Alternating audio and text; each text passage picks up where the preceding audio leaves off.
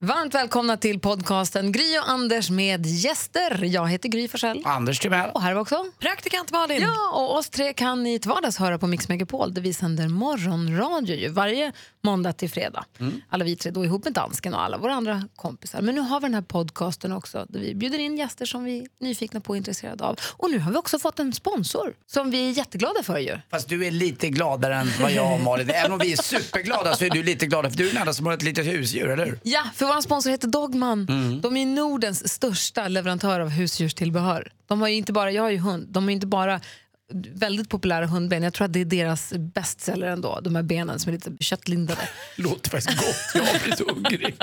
Ja, De har ju koppel och prylar och alltså, de har ju allt möjligt. Och det fina med deras grejer är att de inte bara finns på djuraffären utan också i mataffären. Det är smidigt att kunna gå och köpa mjölk och de här grejerna som man behöver till Men det funkar husdjuret. ju också även om man inte har hund. Det är till fågel och fisk och häst och smådjur. Och, alltså det finns ju diverse där. Och vet ni vad de har gjort? Husdjur är ju vännen för livet, eller hur?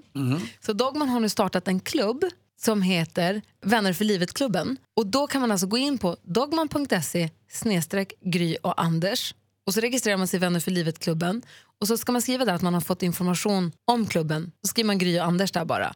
Då är man med och tävlar om goodiebags. Det finns fem stycken för hundar och fyra stycken för katter och ett för smådjur. För er, bara er podcastlyssnare Och det gör man innan den 30 mars. Precis, jag, menar, jag kikade lite på den. Jag blir lite sugen på att vara med och tävla. Jag med. på radion får inte vi tävla våra egna tävlingar, men hur funkar det på podcast? Jag vet, testa och se. Men det hade varit osnyggt kan jag tycka av Dogman om du vann. Okej då. Okej då. I den här podcasten så träffar vi gäster som vi då som sagt är nyfikna på, som vi vill prata med. Och dagens gäst är vi ju väldigt förtjusta i allihopa, eller hur? Mm. Veronica Maggio kommer. Alltså de senaste tio åren har hon varit här svensk sommar och svensk melankoli. Alltså du vet när man har ångest och när man är glad och när man är allt från Snälla bli min och hela huset som hon gjorde med Håkan Hellström och Välkommen in och Dumpa mig som hon slog igenom med. Och du fortsätter ju vara, precis som förra veckan med Tommy Körberg, the crazy fan. Du har ju sett eh, Veronica Maggio live ett par gånger. Ja, men jag tycker att hon är fantastisk. Hon dansar, hon sjunger, hon fint. Hon verkligen trollbinder ju en hel publik när hon kör live. Då välkomnar vi henne in och då kör vi här. Gry och Anders med gäster. Välkommen till eh, tjejen som har kallat sig själv popdrottningen som kallar sig själv för förändringsnarkoman och som är livrädd för döden och som nu är högaktuell igen och vi, som vi ska gå och se på Bråvalla såklart. Veronica Sandra Karin Maggio! Tack så mycket. Hur är läget? Det är superbra. Väldigt roligt att träffa dig igen.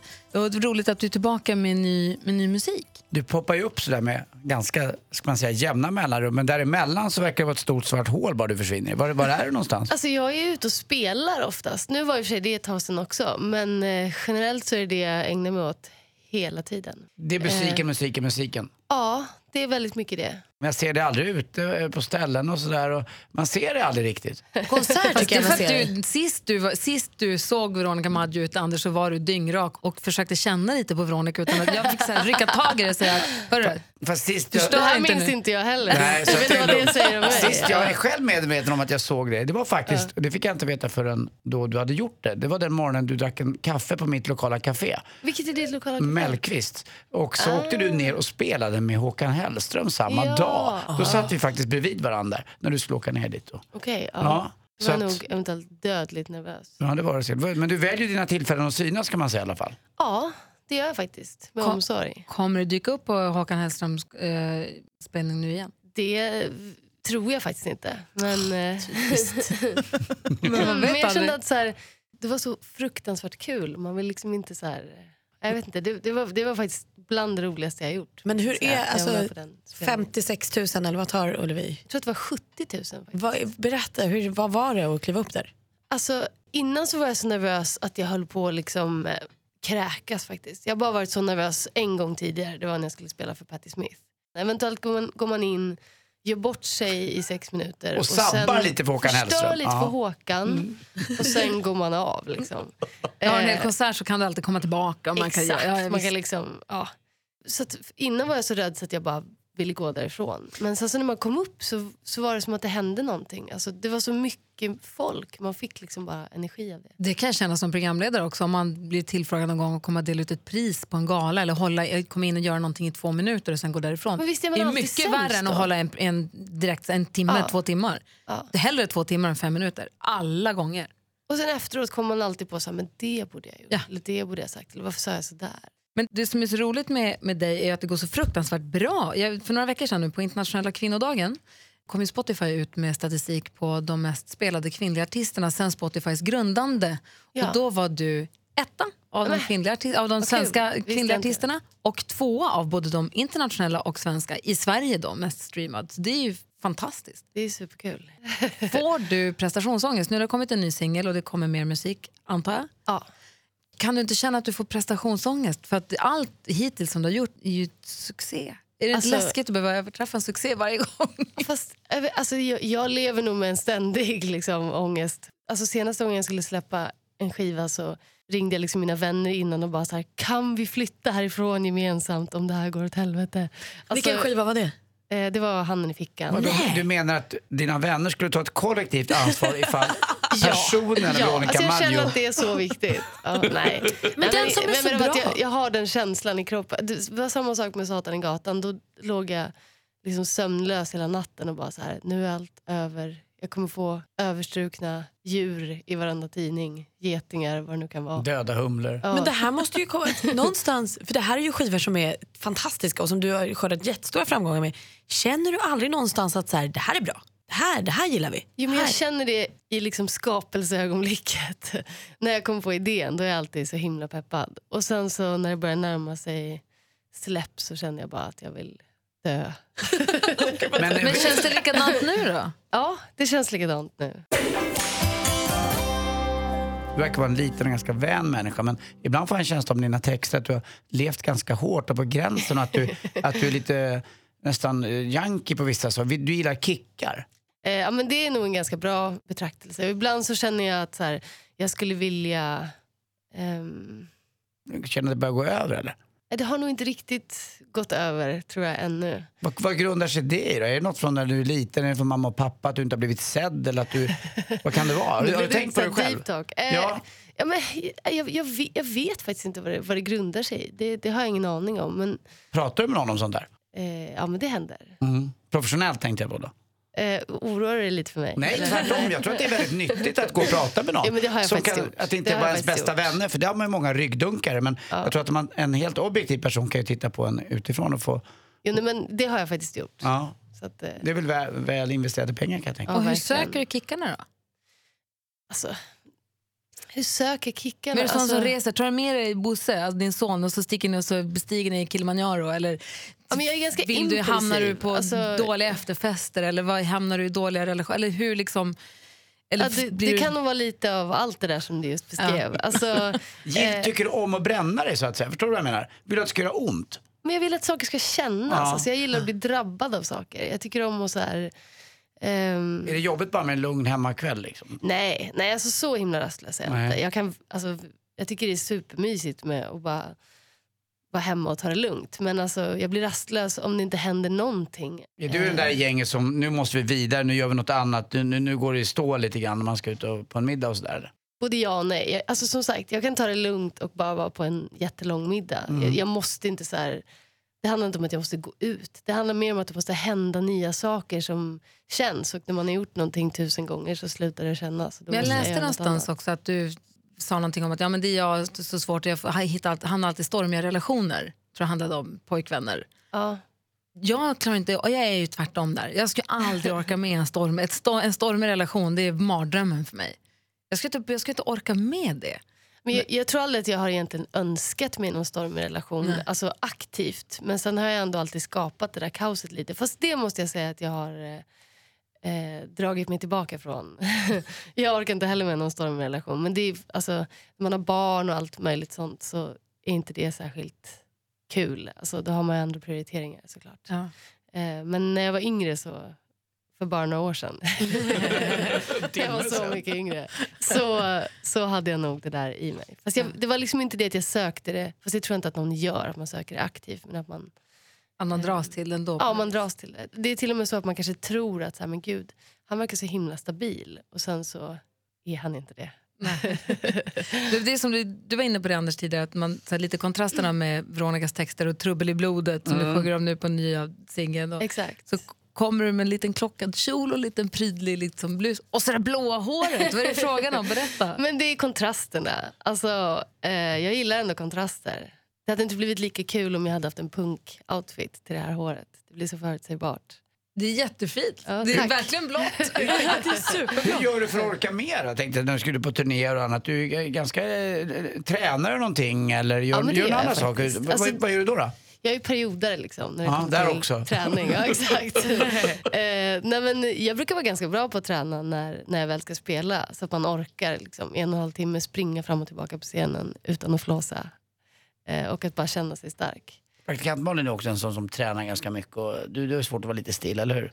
Ja, men alltså, jag tycker att det är härligt att träna, men jag, tänker, jag förutsätter nästan att du tränar. Hade du sagt att du inte tränar hade jag blivit avundsjuk, för du är ju väldigt aktiv på dina konserter. Jag har ju men- sett det rätt många gånger, det är mycket dans och rörelse och så du är ju verkligen i det.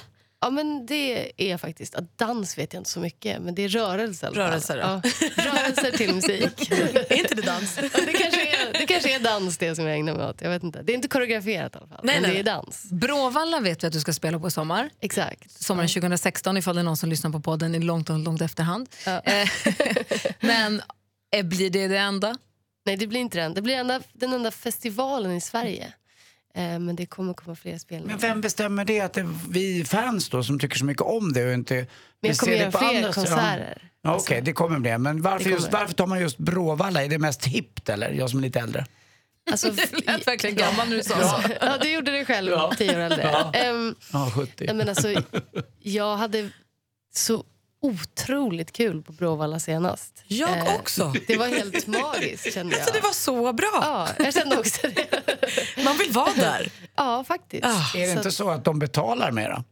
Alltså de betalar mig såklart. Mm. Ja. Kan det spela in också? Eller går, har du så mycket pengar så att du kan egentligen strunta i det då?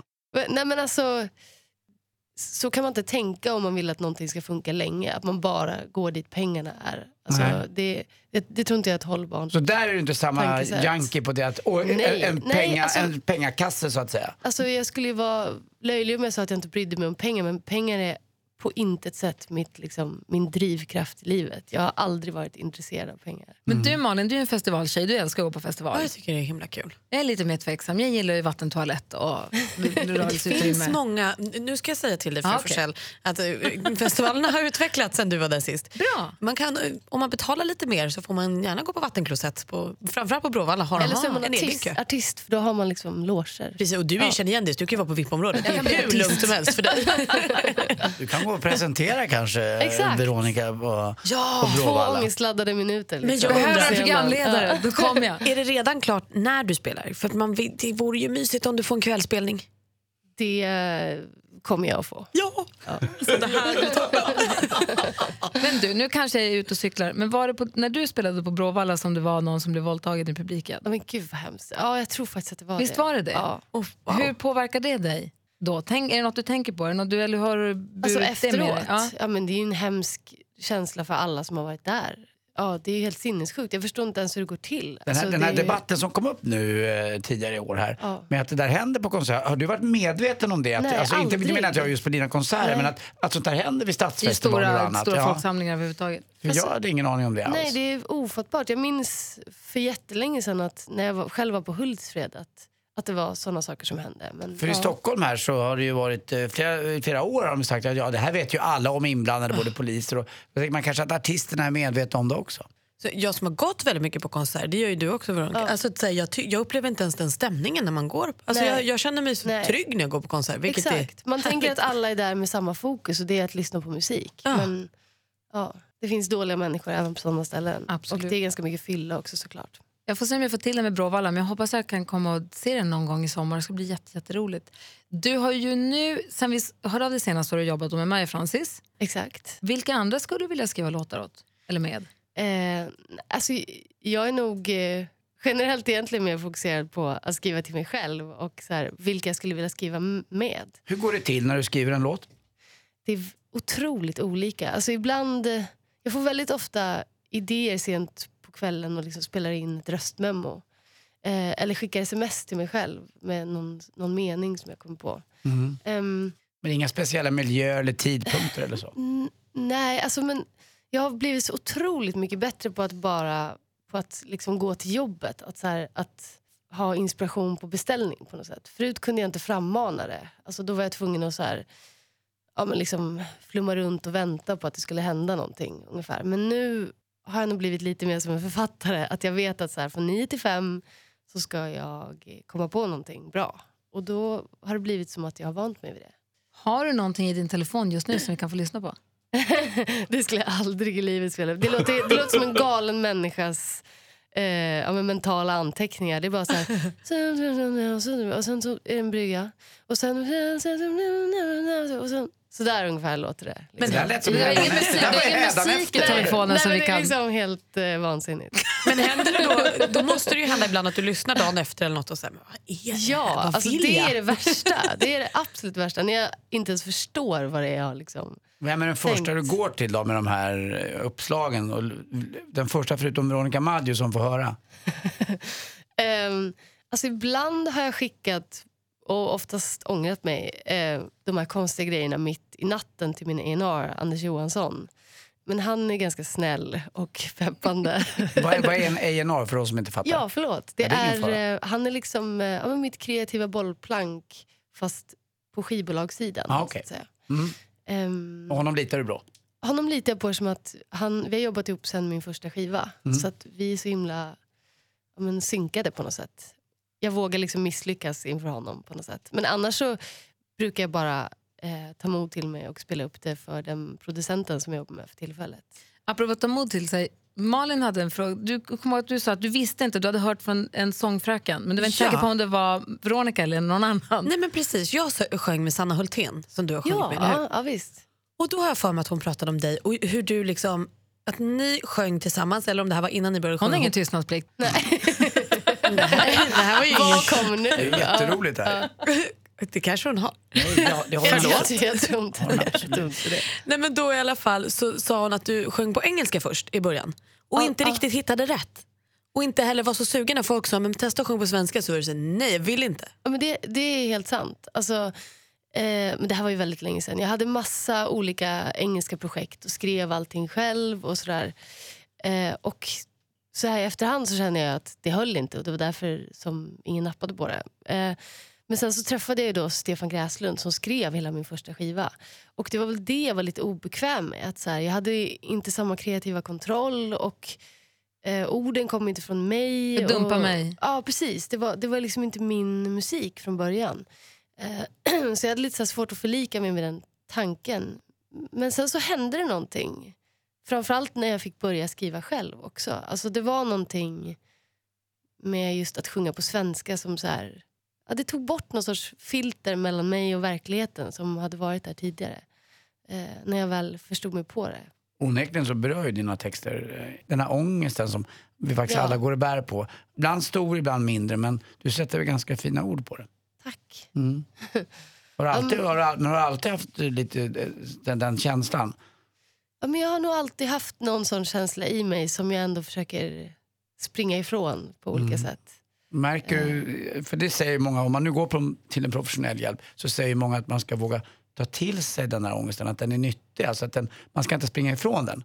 Men det är det jag gör känner jag när jag skriver låtar. Att jag, så här, jag, jag går in ganska hårt eller djupt i den känslan och ja, men gräver fram mina allra mest obekväma och osmickrande tankar och känslor. Är kul när man leker att man är tv-kock. Ni gör det ibland va?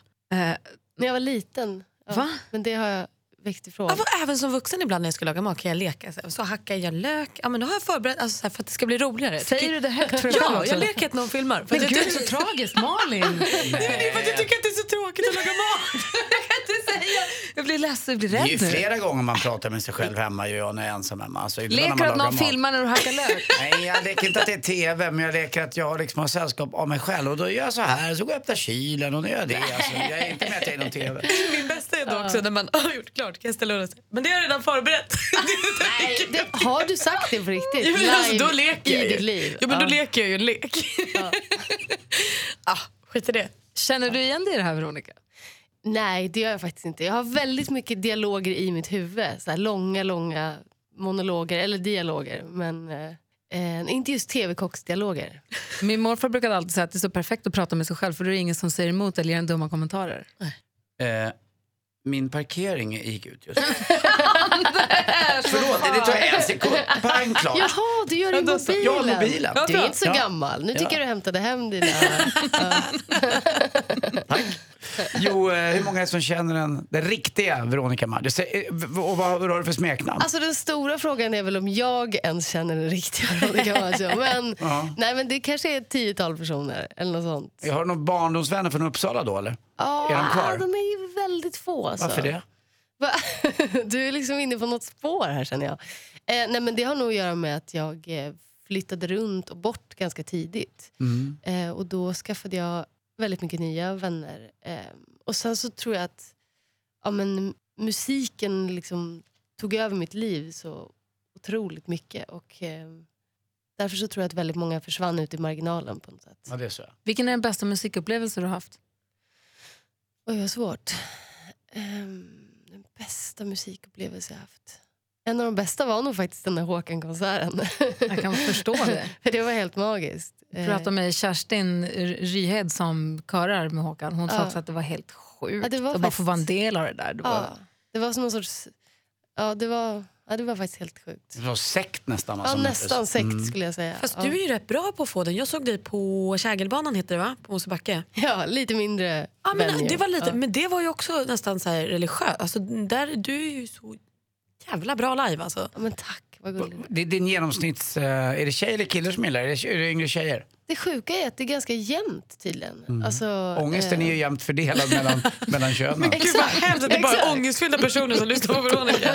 Du får inte sprida det. Jag älskar Veronicas musik och jag är, har ju ganska är ångestbefriad. hur harmonisk som helst. Mm. Och jag tycker fortfarande att låtarna är asbra. Kan du, jag tänkte på Sia. Jag såg Sia som gäst i Carpool Karaoke han James Corden. Det är, en, am- det är en amerikansk programledare som har talkshow. Ja. Så åker han bil med artister Ja. och så spelar de, så lyssnar de på musik och så sjunger de med. Och han, programledaren sjunger skitbra så då sjunger de tillsammans artistens låtar. Det är Stevie Wonder och det är Adele och det är alla Ja. möjliga. Och då var Sia med och han eh, Coldplay, Chris Martin också. Och så är de roliga och härliga och man bara älskar dem. Ja. Men som hon Sia med och jag har alltid haft lite svårt för henne för jag tyckte att det var så fånigt det här med att hon inte ska visa ansiktet. Hon är ju så duktig. Hon har ju varit med i... Ja, förlåt. Hon är fantastisk. Nej, men då när jag såg henne där så förstod jag lite grann vad var hon var ute efter. Ja. Att hon vill kunna vara bara sin sångröst som ju är fruktansvärt bra. Hon sjunger ju fantastiskt bra. Ja. Och att hon har den här peruken för hela ansiktet. Hon tar verkligen bort hela det uttrycket. Men hon slipper ju också så mycket annat vad det nu innebär med att vara stor i USA dessutom. Ja. Kan du förstå henne eller vad kan du känna inför hela den grejen? Alltså jag är nog liksom ändå inte så här uh, the knife, jag vill ha ett djurhuvud på huvudet för att slippa synas. Alltså jag är nog, jag är fortfarande en exhibitionist i grunden men jag tycker om att synas i mitt rätta element. Alltså jag tycker om att synas på en scen eller ja men, där, där jag vill uttrycka någonting för jag känner ändå att så här, när man får kontakt med folk och det får man lättare om man ändå visar sig själv då är det så mycket värt. Men sen i resten av mitt liv så känner jag inte att jag vill ha kontakt med alla de människorna. Eh, och då får man, väl, man får väl skylla sig själv om det ändå spiller över på ens privatliv också. För det får det vara värt. Men jag kommer liksom inte lägga ännu mer ved på den elden. Och så här, eh, ja, men, du vet, det finns ju massa saker man kan göra för att bara synas. Men det är inte jag så intresserad Nej. av. Är, du- är du bra på att se andra människor då? Ehm, Är du omtänksam? jag hoppas det. Jag tror jag försöker det. Men, men ibland kan jag själv känna att så här, just under så här skivsläppsperioder att jag är alldeles för självupptagen och eh, eh, ja, men ångestfylld och tänker jättemycket på så här, "Åh, hur ska det här gå, hur ska det här bli? Eh, och då är jag mm, mycket sämre på att ha tid med andra människor och att här, se dem och deras problem såklart. Men När vi lättar Ja. på trycket, har du någon hobbys där? Finns det någon, någon sport eller jag har ingen aning vad du sysslar med? Frimärken eller? Nej, alltså jag kan tycka det är skönt att springa liksom. Ehm, och sådana saker. Men jag, jag har aldrig haft någon så här vettig hobby eller annan sysselsättning. Jag, det här tar upp så liksom mycket tid. Alltså, det finns så många delar av det här som är kul. Hur, hur ska man kunna komma in i ditt liv som kille då? Har du kille? Eh, ja, det har jag. Ja, du har det. Är det någon i samma kretsar, musikerkretsar också eller? Exakt. Det går inte Vem annars. är det? Det. det? Men det går, inte- det Han går har inte faktiskt annars. varit med och producerat på den här skivan också. Jaha. Andra gången gillt höll jag på att säga. Som Det är Harpo. Som någon jag är tillsammans med, med producerar. Eh, fast det är inte samma person. Vet vi vem det är? Är det någon vi känner? jag, jag tror inte det. Ka- Claes Gullbrand heter han. Jaha. Ja. Hur var det att jobba ihop med sin kille så tätt då? Alltså först var jag ju väldigt tveksam till det. Och bara, det här ska jag inte utsätta mig för en gång till kände jag. Ehm, Kan du bestämma så över kärlek? nej, alltså snarare att vi skulle... Alltså att jag tänkte att vi inte skulle jobba ihop. Ah, Okej, det var så. Ni Eh. hade fattat känslor för varandra men skulle vi verkligen riskera det genom att jobba tillsammans? Exakt. Eh, men sen så blev det så fint så då kände jag att det fick ändå gå före. Är du, är du en svartsjuk typ? Och nu måste jag liksom eh, rannsaka mig själv här. Alltså jag är nog faktiskt lite svartsjuk. Kikar du i mobil? nej, gud nej. Nej, nej alltså jag skulle aldrig... Nej, jag jag liksom gör inget åt det. Jag försöker liksom svälja min svartsjuka och låtsas som att den inte finns. Synar han den? Eh, ja, det gör han nog. Fast jag skulle aldrig... Nej, men jag är liksom ingen snokare. Det är inte min... Det syns bara att du tycker om honom nu för när man pratar om det här så ler du på ett annat sätt och du, du håller händerna på ett annat sätt. Det syns. Okej. Vad kul. Men om du har jobbat ihop med en kille som du har varit ihop med förut, hur vågar du göra, och det var jobbigt då, utgår Ja. ifrån. Ja. Hur vågar du göra det igen?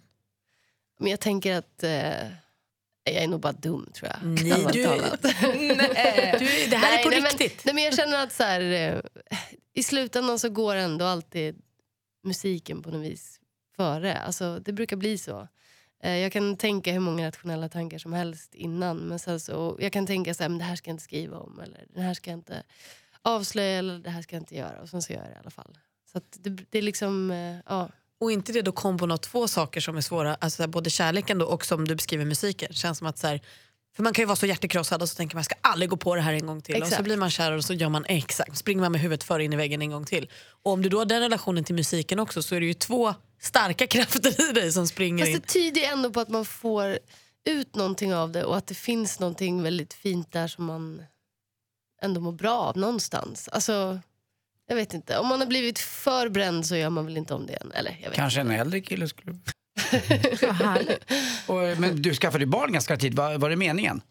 Att skaffa barn? Ja. Eh, Det var inte planerat Nej, det om var vi säger inte nej. så. Men eh, det var ju det bästa jag gjort. Så att, ja. Ja, då, så. man har, jag tror inte man ångrar ett barn. nej, nej, det är nog sällan man gör Jag ska det. vara Kim kanske. Nej jag skojar, det är min son. jag skojar. Han är 22 nu. Får utstå det Han är- mesta. Han är det bästa Han kallades det lilla äcklet under sitt första år. Han var rätt ful.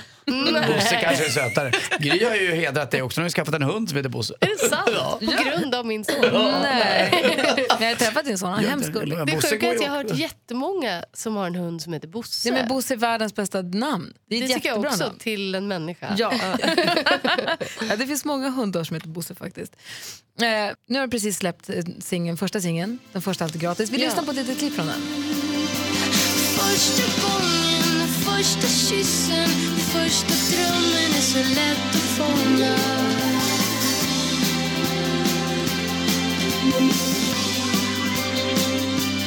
Första lögnen, första smällen, första sveket kan man alltid ångra Den första alltid gratis, första singeln ifrån nya skivan som vi väntar på med Veronica Maggio. Den är ja, superfin tycker jag. Tack. Och leder oss in på att vi skulle vilja lista de fem första för dig.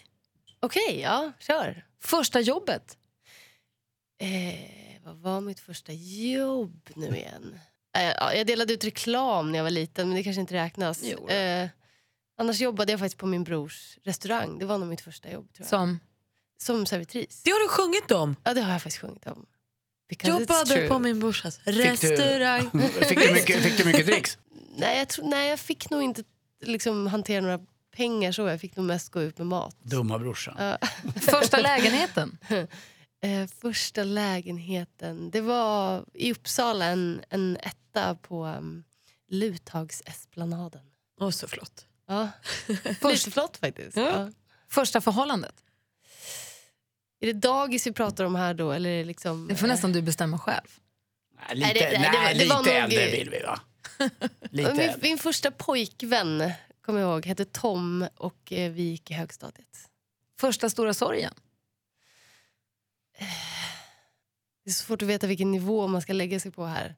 Men jag var faktiskt eh, otroligt deppig. Men just i 17-årsåldern. Det var väldigt mycket som utspelade sig då tydligen. Men jag vet inte hur djupt det ska gå, men då var jag liksom eh, deprimerad kan man säga. Då, det var en väldigt sorg, ett väldigt sorgligt år i mitt liv när jag var 17. Man är så sårbar i den åldern Ja, också. Man är mellan att vara ung och bli, bli vuxen och börja ta ansvar. Det är en jättetuff ålder tror jag. Ja, faktiskt. Ja, nej, Jag tycker det ska bli läskigt att bli förälder till en tonåring. Åh, jag har, Gud. vi- Vincent fyller 13 i sommar. Nej, är Jo. det sant? Jag vet, Gud. det Ja. går så fort. Ja. och det, det är Jag ju är chockad, det är jag känner att super- han är sju. Ja, men- ja, och det är superhärligt men det är också läskigt. Man ska ha ansvar för en som är tonåring och någon annans tonårs, eventuella tonårsångest. Då. Ja. Så. Men just det Och där med, spännande förstås. när man bara varit van att så här sk- skydda sitt barn från ja, fysiska faror ungefär. Det brände här, inte Ja, men precis. Och sen, jag tänkte faktiskt på det när Bosse var så otroligt ledsen när hans dagiskompis slutade på dagis. Och han bara satt i bilen och grät och så här, jag har förlorat min bästa vän. Och då kände jag så här, men gud, det här kan inte jag ens göra något åt. Alltså, Nej, han måste bara få vara ledsen. och då är han bara fem. Alltså, det kommer bli katastrof jag. När Nej, han... man, får inte vara för mycket, man vill ju vara hönsmamma eller Ja. hönspappa, men man får inte vara för mycket heller. Nej, jag vill bara curla sönder honom. Ja. Ja, man Men- vill ta ja. allt deras alla, deras, alla deras smällar vill man vara buffert mot förstås. Exakt, men det går inte. Det fattar jag också. Mm. Men jag tänkte på det, var var det vi hörde det någonstans? Jo, jag var och såg Magnus Ugglas föreställning, Magnus Ugglas monolog. Den som han har haft nu, som ska gå tror jag, i Göteborg här under våren. Där han pratar om hur hans föräldrar lämnade bort honom, på, han och hans bror på somrarna till någon fruktansvärd tant Ulla som de fick vara hos. Och på helgerna när hans, då var hans mamma tvungen att vila och då tog pappa ut barnen för att mamma skulle vara... Alltså man, separ, man liksom tog bort barnen från sina föräldrar så mycket för att föräldrarna skulle göra vuxensaker och barnen skulle göra barnsaker. Och den enorma separationen från sina föräldrar som han verkade sakna. Och om det är det han kom ifrån, hans föräldrar måste ha varit födda på 20, han pratar om att hans mamma var 95 eller så, nu, så att de Okej, måste vara ja. 20-talister då. Om det var så på den tiden så är det inte så konstigt heller att pendeln slår över totalt till andra hållet och att vi då curlar sönder våra barn. Ja, Nu är inte, vi har inte haft de föräldrarna men vi kommer ju liksom transition från det. Mm, Förstår ni vad jag är ute efter Ja, någonstans? verkligen. Att jag, jag tycker när man ser mönstret, om man ser det på det stora perspektivet så är det inte så konstigt att vi vill ha dem supernära och hjälpa dem med allt, allt, allt. Nej, nej, verkligen.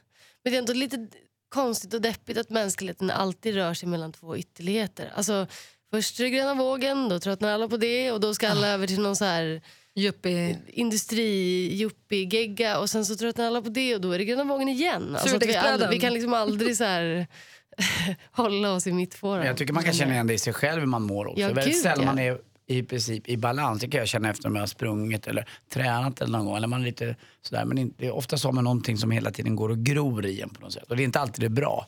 Nej, nej. Den sista av de första, första Ja. bröllopet. Alltså som jag har varit på i mitt liv. Eh, jag minns faktiskt, det, det var när jag var barn. Jag minns bara att jag hade fått en lång vit klänning som jag spillde ner helt under de första nej. tio minuterna. Och sen fick jag något annat fult på mig under hela bröllopet. Och det färgade hela min dag. Vem var det som gifte sig? Det var några italienska släktingar. skiter i dem. Det var Ja, min klänning! Det, var min, Det var det jag! handlade om min klänning. Det var fiasko här! Att Gifta sig viktigt för dig. eh, alltså, nej, då skulle jag nog ha varit gift för det här laget. på att säga. Du har aldrig varit gift? nej? Jag har aldrig varit gift. Nej, Men det om herr, herr Gullbrand där slår till, Ja, om herr Gul- Gullbrand slår till. Liksom. då säger du kanske Ja, ja. det, det får man ju se, känner jag. Men är du en, gillar du bröllop? Eh, ja, jag gillar bröllop. Sjunger du på bröllop ibland? Nej, nej, nej. Jag har nog gjort det ett par gånger. Ehm, särskilt när jag var yngre. Men eh, nej, bröllopsunderhållningen är nog ändå ganska otacksamt på något sätt. Tycker du? Alltså att vara den som underhåller på ett bröllop. Ja, men jag tänker om man sjunger i kyrkan typ. Och så kommer du in och sjunger så fint och så gråter alla. Det är väl supertacksamt. Alla är uppklädda. Man ska spela typ, på Bråvalla. jo men det är det också hon är- kontrasterna. Men jag tänker så här, förstå vad fett att bara, jag ska gifta mig. Veronica Maggio sjunger i kyrkan. Alltså, typ den blomstertid du kommer räcker. Alltså, jag hade ju storknat. Det hade varit så stort. Ja, men du får höra av dig till mig när du gifter dig. Nej, du sa inte det. Jag måste bara hitta kille först. Men så fort jag gör det. Okej, okej. ja. Så det är långt bort än så länge. Ja. Ska vi avsluta med frågan i lådan? Det ska vi. Det ska vi, eller hur? Det blir kul. Helt enkelt plocka upp en eh, fråga. Den ser liksom lite läsk. Det ser ut som att den innehåller kärnavfall. Det är vår assistent Johanna som har gjort den, hon är inte klok. Hon är inte klok. Okej, man tar bara vilken som helst. Eller är det Och vi samma vet inte på själv- alla nej, vi egentligen? Det Nej. betyder tur för resten av livet både för dig Bosse och din eh, nya kille om, om du svarar. För du får inte säga nej. Okej, ja men vad fan. Vi har ingen aning om vad det står. Läs. Jag har ingen aning heller. Hur mycket pengar har du på banken? Gud, spänner ögonen i Anders. Det vilken sjuka tur. är att, ja, men för att han känns mest intresserad av pengar här. tycker jag. Eh, alltså, det ärliga svaret är att jag inte vet. Jag vet, det, jag vet faktiskt inte. Jag har inte kollat mitt saldo på Är jättelänge. du miljonär? Ja, det är jag. Bra. Kul. Jag älskar Grattis. Ja, men eh, jag vet inte faktiskt. Men det är mindre än vad folk tror. För att det står alltid massa sinnessjuka grejer i Aftonbladet och sånt. Men ah, jag vet inte. Tycker Ta mer, en till. jag tycker Bra mer Ta en tråkig om fråga. Veronica Maggio. Ja, ta en Bra till. jobbat. Miljonär? Men fan. Vad är det för sjuka Titta inte frågor? på mig. Vad är Ja, det? är det du som har Vad skrivit står här? det då? Har du haft sex med en kändis? I så fall vilken? Nej, jag tänker ta en annan fråga. Ja, jag räknar, Fast inte, det- jag räknar inte Håkan Hellström ändå. Den kommer ju undan rätt lätt. Herregud. Okej, ja. Vad är det längsta du har varit sur på någon? Ja... Sur eller arg och besviken. Mm. Men det är nog säkert i många, många år. Många herrans år som jag har varit sur Vad är det för på. oförrätt som får att bli så långsur? Eh, långsint? Alltså jag är nog egentligen inte särskilt långsint men det handlar nog om när man har blivit ordentligt sviken. Svek kan ju få en att liksom, eh, bli en elefant som aldrig vill glömma. Så några år då helt enkelt. Ja, jag tror det. Fem år säkert har jag nog varit riktigt förbannad på någon. Det är ändå länge. Det är ändå ganska lång tid. Mm. Ja. Bra surat. Ja. man liksom måste hålla fast vid sitt så här känslobränsle så att man har någonting att skriva om. Men den mest kända där som du hade haft sex med, det var inte att tänka på att svara på. Jag bara känner att det är en sån ovärdig fråga. Jag tycker Ja. det är ovärdigt av er att ställa den Vi frågan. ställde inte Det är frågan i lådan. Du kan få, Stäng igen lådan nu. på tillbaka de här den. Vidriga lapparna. innan du går härifrån får den du gärna... Zombie survival kit-lådan. För... Det där är assistent Johannas Ja. låda. Du får gärna skriva en fråga och lägga i lådan innan du går härifrån. Ja, då ska jag skriva en om solsken och fjärilar. Och så skriva under med ditt namn också så jag vet att det är din fråga. Kommer den till nästa gäst. Ja, ja. Hörru, vad härligt att den nya singeln, den första Alltid gratis, finns ute och vi ser fram emot en konsertsommar med Veronica Maggio. Det gör jag också. Tack snälla för att du kom hit. Tack för att du fick komma. Hej. Hej! Hej, hej.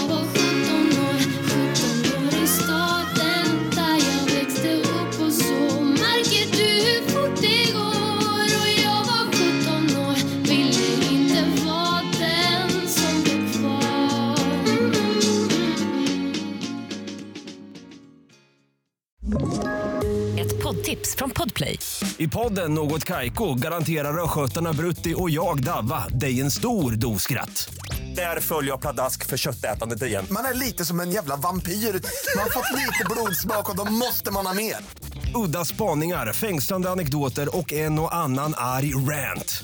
Jag måste ha mitt kaffe på morgonen för annars är jag ingen trevlig människa. Då är du ingen trevlig människa, punkt. Något Kaiko, hör du på Podplay. Därför är gardinerna.